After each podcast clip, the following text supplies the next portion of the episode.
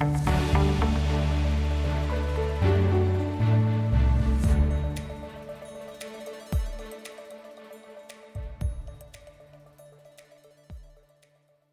niin, tervetuloa kuuntelemaan Nordean varallisuuden hoidon lokakuista sijoituspodia. Täällä tänään äänessä allekirjoittaneen lisäksi Hertta Alava. Hei hei. Ja Ville Korhonen. Hei vaan kaikille. Ja minun nimi tosiaan Antti Saari. Tässä syyskuu oli oikeastaan sijoittajan näkökulmasta, voisi sanoa, että hieman haastava. Tuossa kun katseltiin noita kuukauden tuottoja, niin aika kovasti siellä punotti kyllä vähän omaisuuslajista riippumatta. Että osakemarkkinat globaalisti oli semmoiset vajaa kolme prosenttia miinuksella, mutta korkopuolellakin tapahtui vielä aika paljon. Joo, korkopuolella tultiin selvästi alas, että valtiolainakorot nousi niin Euroopassa kuin Yhdysvalloissakin ja paino sitten lainojen tuottoja järjestään alaspäin. Ja se, että yleensä jos osakemarkkinoilla on mennyt heikosti, niin sitten korot on niin kuin kompensoinut sitä ja korkomarkkinoilta on saatu tuottoja, mutta nyt syyskuussa niin ei saatu edes sitä.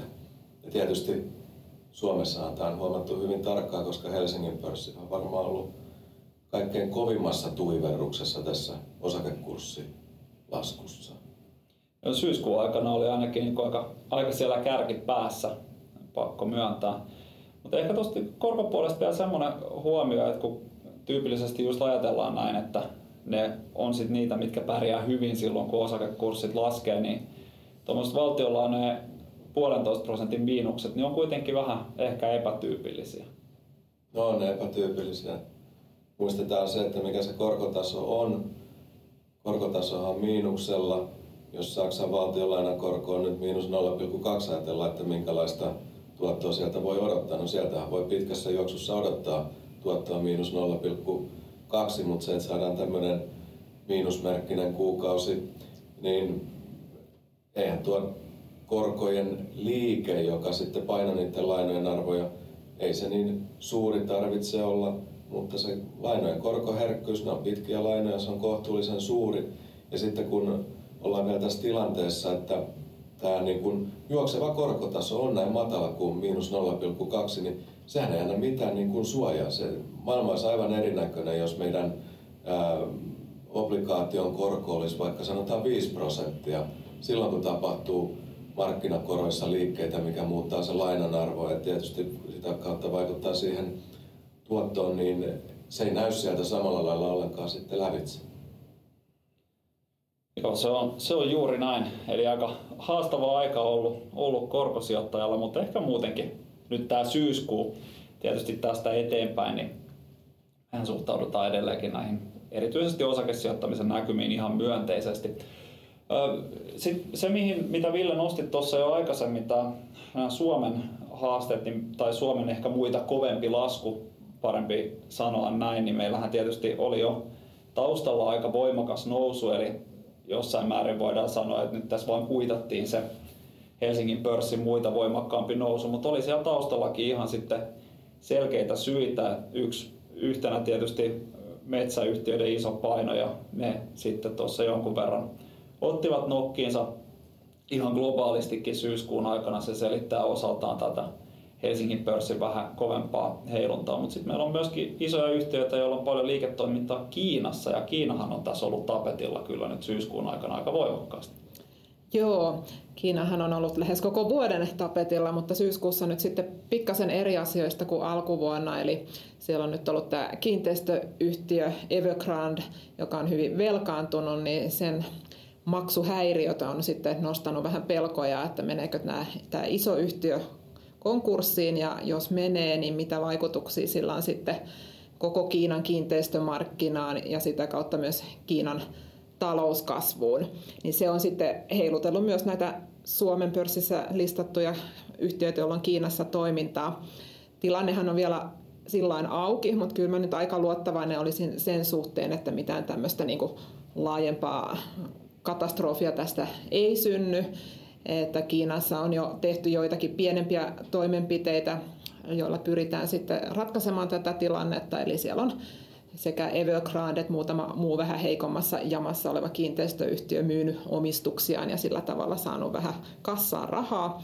Ja keskuspankki on luvannut sitten turvata näiden asunnon ostajien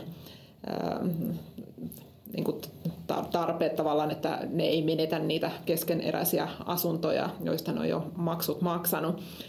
Eli on se, kyllä siinä varmaan jonkinlaista hidastumista väliaikaisesti tulee tuohon Kiinan kiinteistömarkkinaan, ja koska se on erittäin iso sektori Kiinassa, jos katsoo kaikkia niin kuin lonkeroita, mihin se voi vaikuttaa, niin puhutaan melkeinpä neljänneksestä Kiinan B K T:stä, eli jos me nähdään siellä hidastumista, niin se toki sitten lyhytaikaisesti hidastaa koko Kiinan taloutta.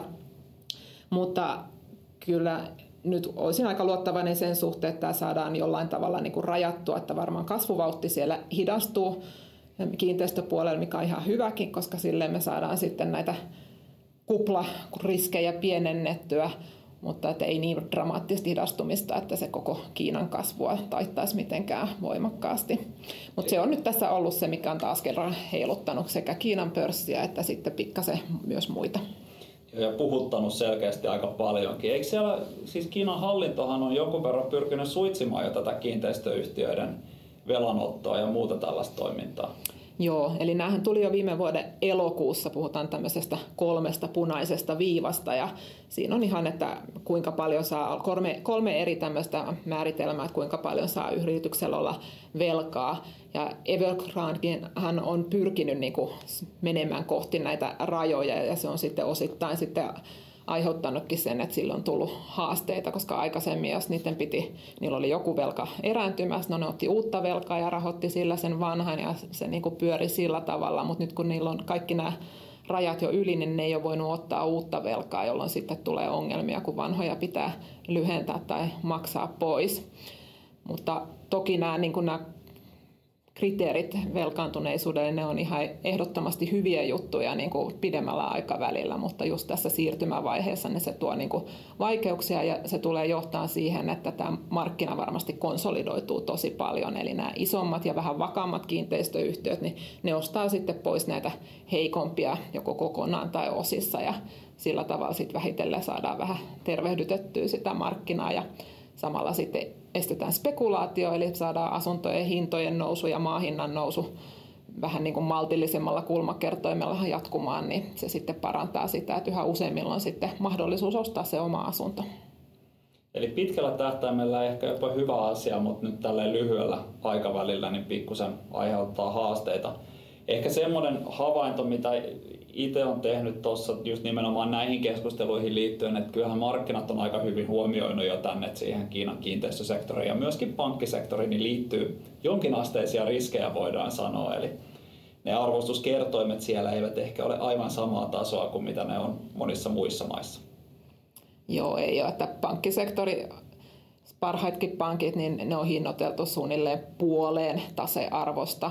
Ja sitten nyt esimerkiksi just tämän Evergrande-lainat, niin ne on suunnilleen siinä kaksikymmentä prosenttia nimellisarvosta, vähän riippuen lainasta, niin kyllähän siinä jo hinnoitellaan tavallaan hyvin paljon niin kuin huonoja asioita on jo siellä sisällä, että siinä itse asiassa ei tässä syyskuussa nyt mitään hirveän dramaattista pudotusta enää me nähtykään tuolla Kiinan isolla, iso, isossa kuvassa, että siellä markkinoilla, että aluksi vähän heikkoutta ja näin, mutta ei ole lähdetty mihinkään niin kuin ihan uusille tasoille, että sekin jo kertoo, että monet näistä huolista on ollut niin kuin tiedossa ja niitä on hinnoiteltu jo pitkään, että Kiinan kiinteistömarkkinasta, niin siitähän nyt on oltu huolissaan ainakin kymmenisen vuotta jo tässä, että sinänsä niin kuin ei, ei mitään uutta, että se nyt on uutta, että näin iso nimi on nyt sitten maksuvaikeuksessa.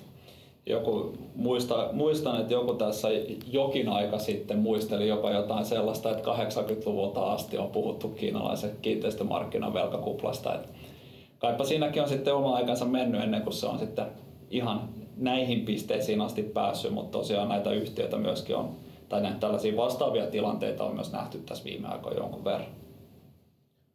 Meitähän on kysytty, että mitä nyt pitäisi tehdä Kiinarahaston kanssa, pitääkö se myydä pois? Minkälainen neuvo me niin kuin näiden suhteen tässä tilanteessa annettaisiin? Tuossahan sitä jo vähän käytiin läpi, että paljon niin kuin heikkoutta on jo hinnoissa. No kyllä mä niin kuin itse suhtaudun Kiinaan pidemmällä aikavälillä edelleen luottavaisesti, että jos katsoo sitä Kiinan menneiden vuosikymmenien kehitystä, niin okei, toki siellä on tiettyjä kasvukipuja, mutta että onhan se ollut kuitenkin aivan omaa luokkaansa tämä Kiinan kasvu ja kehittyminen, mitä siellä koko ajan niin kuin kehittytään uusia, uusilla sektoreilla. Ja, ja ei todellakaan enää vaan niin kuin kopioida muita maita, vaan kehitetään itse hyvin korkean teknologian toimintaa. Että kyllä se Kiina ehdottomasti, se on matkalla maailman suurimmaksi maaksi edelleen, että, että, että se jossain vaiheessa menee Yhdysvaltojen ohi.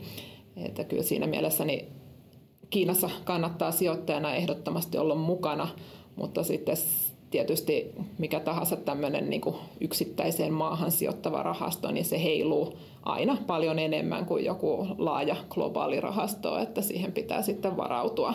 Mutta osana hajautettua salkkua niin kuin aina, niin siellä on varmasti perusteltu olla mukana.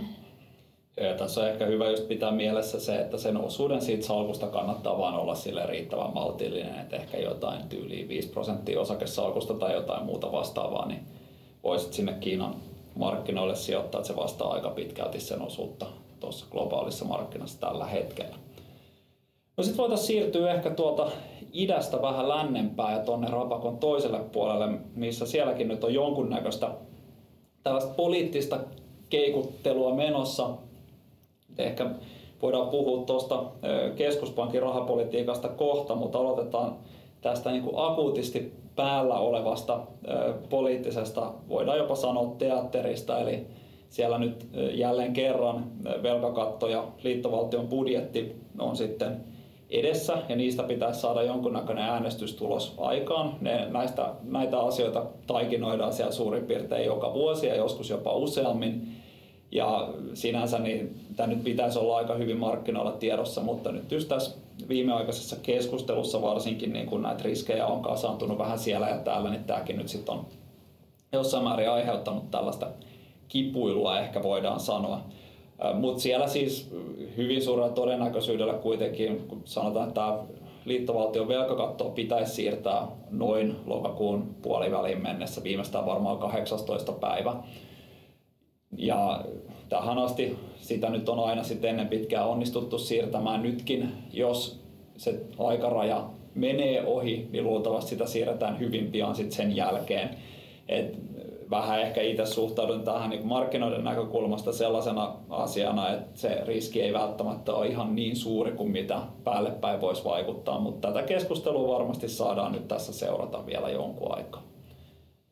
Eli sieltä Yhdysvaltain politiikan puolelta löytyy kyllä jonkunnäköistä tällaista pohdintaa ehkä. Ja voisi ehkä sanoa vielä sen verran, että tämä liittovaltion velkakatto on tietysti oma keskustelu ja toinen on sitten ne liittovaltion äh, valtion hallinnolliset toiminnot, joita nyt, joiden sulkemisesta kanssa on tässä nyt sitten taas uusi keskustelu ennen kuin saadaan se seuraava budjetti läpi. Eli nythän sitä vaan siirrettiin parilla kuukaudella eteenpäin tässä lokakuun alkupuolella sitä keskustelua tai syys-lokakuun vaihteessa. Ja sitten kun se tulee eteen, niin ehkä hyvä pitää mielessä, että aikaisempina kertoina niin lähes poikkeuksetta, kun se on lopulta saatu selvitettyä tai ylipäätään markkinat on vaan kyllästynyt siitä murehtimaan siitä liittovaltion toimintojen sulkemisesta, niin kurssit on kääntyneet nousuun, että vaikka tässä nyt pientä tällaista epävarmuutta sen ympärillä olisikin, niin se hyvin suurella todennäköisyydellä jää kyllä hyvinkin lyhytaikaiseksi.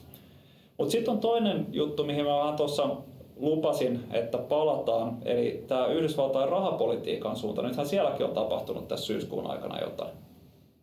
Joo, syyskuu oli mielenkiintoinen kuukausi, koska Yhdysvaltain keskuspankki Fedillähän oli korkokokous ja sijoittajat odotti, että nyt saadaan, saadaan tietoja sitten koskien ää, elvytyksen vähentämistä. Talouskehitys on ollut hyvää ja työmarkkinoiden tilannekin on parantunut.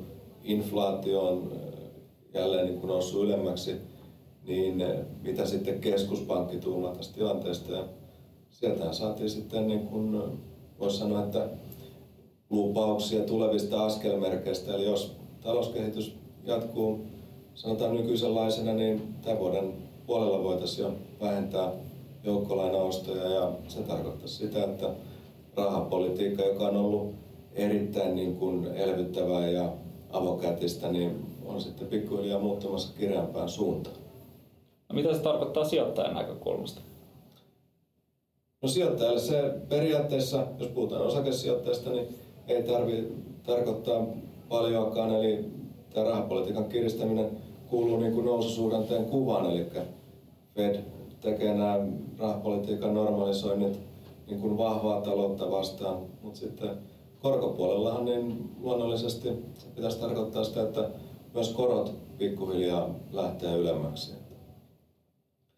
Sehän sitten joukkolainasijoittajalle vastatuulta, eli jos korkotaso on niin kuin valmiiksi jo matala ja keskuspankki saa sitten korkoja hiljalleen ylöspäin, niin tarkoittaa niin kuin hyvin maltillisia tuottoja joukkolainan puolelta.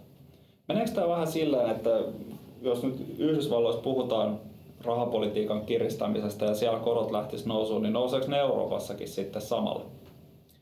No ei se ihan niin kuin yksi yhteen suoraviivaisesti tarvitse sieltä periytyä, mutta kyllä tyypillisesti Euroopassakin korot on sitten seurannut vähän ylemmäksi. Ja tietysti siellä se vahva linkki taustalla on se, että jos Yhdysvaltain talous menee hyvin, mikä johtaa siellä korkojen nousuun, niin todennäköisesti myös Eurooppa on niin kuin mukana sit siinä nousussa ja hyötyy myös siitä Yhdysvaltain talouden hyvästä vedosta ja sitä kautta niin kuin täällä korot tulee ylemmäksi paremman talousnäkymän myötä, mutta Euroopassa rahapolitiikan tilanne on vähän toisen näköinen, että E K P ei ole juuri päässyt korkoja nostamaan viimeisen kuinka monen vuoden aikana. Puhutaan varmaan lähemmäksi viidestätoista vuodesta ja nyt jos puhutaan joukkolainaostoista, niin täälläkin tietysti ne kaikkein runsaimmat koronapandemian vuoksi tehdyt elvytykset ja joukkolainaostot pikkuhiljaa niidenkin niin kun aika tulee päätökseen, mutta, mutta täällä tietysti se on hyvin paljon maltillisempi se inflaatiokuva, sitä verrataan niin kuin Yhdysvaltoihin. Ehkä tuohon sellainen pieni sivuhuomautus, että ehdittiinhän sitä korkoa Euroopassakin nostaa kahdesti, olikohan se kaksituhattayksitoista niin ja loppua sitten historiaa. Näin olikin. Mä unohdin kokonaan. Mulla oli se, että täällä niin kuin merkittävästi korkeimmilla korkotasoilla oltiin vuonna kaksituhattaseitsemän viimeksi. Että sen jälkeen rahapolitiikka ei ole niin kuin näytellyt sillä lailla niin kuin isoa roolia tuossa korkomaailmassa. No, kyllä se näin on ja ehkä se on myöskin sitten heijastunut jossain määrin tähän valtionlainojen korkotasoon ja nimenomaan siihen, että missä tällä hetkellä ollaan. Ja tietysti jos tätä asiaa niin kuin sijoittamisen näkökulmasta miettii, niin olisi kyllä jotenkin kivempiä, että jos ne valtionlainojenkin korot olisi ihan plussalla eikä, eikä niin kuin miinuksella. Että kyllä se helpottaisi monen sijoittajan elämää kuitenkin, vaikka se tie sinne onkin ehkä vähän sitten kivulias. No sitten näistä huolenaiheista voitaisiin siirtyä muihin, tai itse asiassa eipä siirrytäkään. Puhutaan ensin vielä vähän lisää huolenaiheista, kun tämä Eurooppa-aasin siltäkin saatiin tähän. Eli nythän meillä on tämä energian hinta ja kaasun hinta vähän puhuttanut täällä vanhalla mantereella. Joo, eli toi kaasun hinta on noussut tuosta vuoden alusta noin neljäsataa prosenttia, ja vuoden takaisesta me puhutaan varmaan siinä viisisataa kuusisataa prosentin noususta, jos katsotaan niin kuin seuraavan kuukauden futuria, niin se on aika huima ja sillä on tietyissä maissa kyllä ihan oikeita vaikutuksia, eli lähinnä just joku Saksa ja Etelä-Euroopan maat, jossa esimerkiksi monet kotitaloudetkin käyttää kaasua lämmitykseen. Ja sitten toki on tiettyjä teollisuuden aloja, joissa käytetään kaasua ja me on esimerkiksi lannoiteteollisuudessa nähty jo jotain sulkemisia, tilapäisiä sulkemisia, kun kustannukset on noussut liian korkeaksi. Eli se on semmoinen pieni huolenaihe kyllä tässä. Eli syynä siihen nousuun on se, että varastot oli päässyt tippumaan kohtuullisen alas. Ja sitten Venäjä, joka, joka on niin kuin tärkein kaasun toimittaja Eurooppaan, niin ne on nyt sitten täyttänyt omia varastojaan, koska nekin oli kohtuu alhaalla. Plus ne on sitten toimittanut kaasua vähän enemmän tuonne Kiinaan, koska Kiina on vähentänyt hiilen käyttöä. Eli se on sitten johtanut, että Eurooppaan ei ole ollut niin paljon toimitettavaa kaasua. Ja näin talven lähestyessä niin se on sitten tietysti vähän huolestuttanut ja eurooppalaiset sähköyhtiöt ne ostaa hyvin paljon ihan spot-hintaan sitä kaasua, että joskus kaksituhattaluvun alussa vielä käytettiin tämmöisiä pitkiä sopimuksia, mutta E U-liberalisointi eteni ja näistä luovuttiin, eli nyt se iskee sitten aika suoraan. Eli se on niin kuin pieni huoleaihe, mutta sitä ei kannata kuitenkaan niin kuin liioitella. Eli jos mietitään vaikka noita inflaatiovaikutuksia, niin ei se siihen niin kuin Eurooppa-tason kokonaisinflaatioon mitenkään niin kuin hirveästi vaikuta.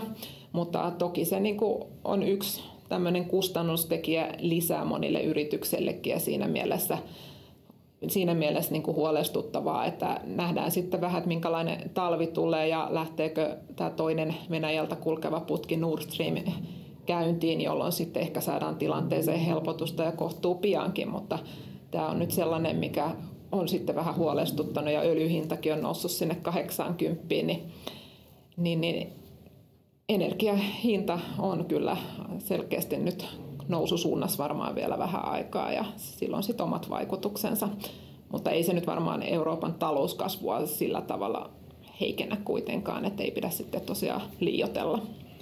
Omalaisensa huolenaihe varmaan, ja itse asiassa koko tämä kustannuskeskustelu niin on ehkä jossain määrin mennyt jopa hieman hassuksi siinä mielessä, että tavallaan jos sijoittaja sijoittaa hyvin hajautettuun pörssiindeksiin, niin aika usein ne kustannustasoja tai joidenkin yhtiöiden kustannustasojen nousut on sitten joidenkin toisten yhtiöiden liikevaihdon nousua, eli siellä sitten taas myytävästä tuotteesta saadaan parempaa hintaa toisella puolella, ja aika herkästi niin nämä sitten nettoutuu kyllä sit pois, ja jopa käy aika usein sillä tavalla, että sit se inflaatio kokonaisuutena niin näkyy itse asiassa kokonaisuuden kannalta kovempana liikevaihdon kasvuna, mutta totta kai se saattaa sitten jonkun verran jarruttaa sitä myyntimäärää, kun tota, ehkä kuluttajilla ei ole sit varaa samalla tavalla kuluttaa tai ostaa yhtä montaa tuotetta, kun joutuu kaikista asioista maksamaan pikkusen enemmän.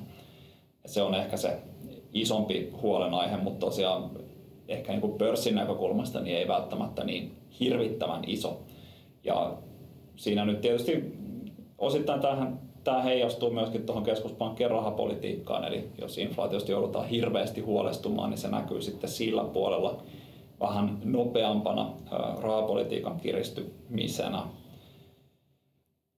Ylipäätään oikeastaan tuloksista voisi ehkä sanoa sellaisen, että nythän tässä alkaa tämä kolmannen neljänneksen tuloskausi vihdoin tai vähitellen tota, käynnistymään, ja semmoista viidenneksen neljänneksen tuloskasvua siellä vuoden takaisesta odotetaan, että se ei tietysti kuulosta juuri miltään, kun vertaa siihen, että mitä edellisellä vuosineljänneksellä nähtiin melkein tulosten tuplaantumisia vuoden takaisesta, mutta on se kuitenkin normaalikyytiin verrattuna niin aika kovaa tahtia vielä. Et tyypillisesti tulokset kasvaa semmoista kuusi prosenttia ehkä vuositasolla.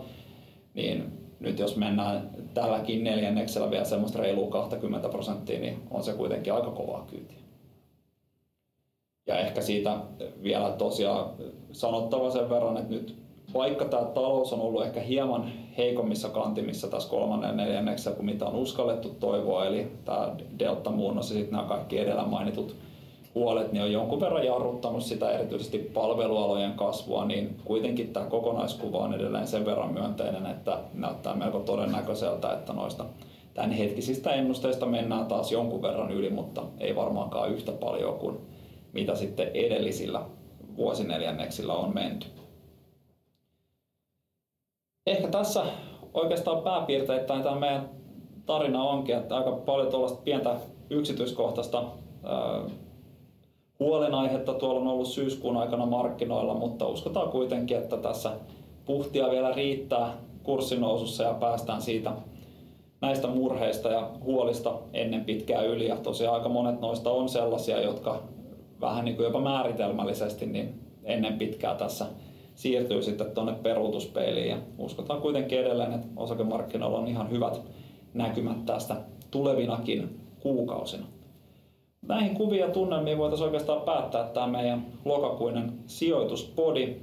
Kiitos Hertta ja Ville erinomaisista kommenteista, ja kiitos kaikille kuulijoille jälleen kerran mielenkiinnosta, ja palataan näihin kuviin ja tunnelmiin sitten viimeistään siellä noin kuukauden päästä marraskuun sijoituspodin parissa. Kiitos. Kiitos, hei. Kiitos, moi moi.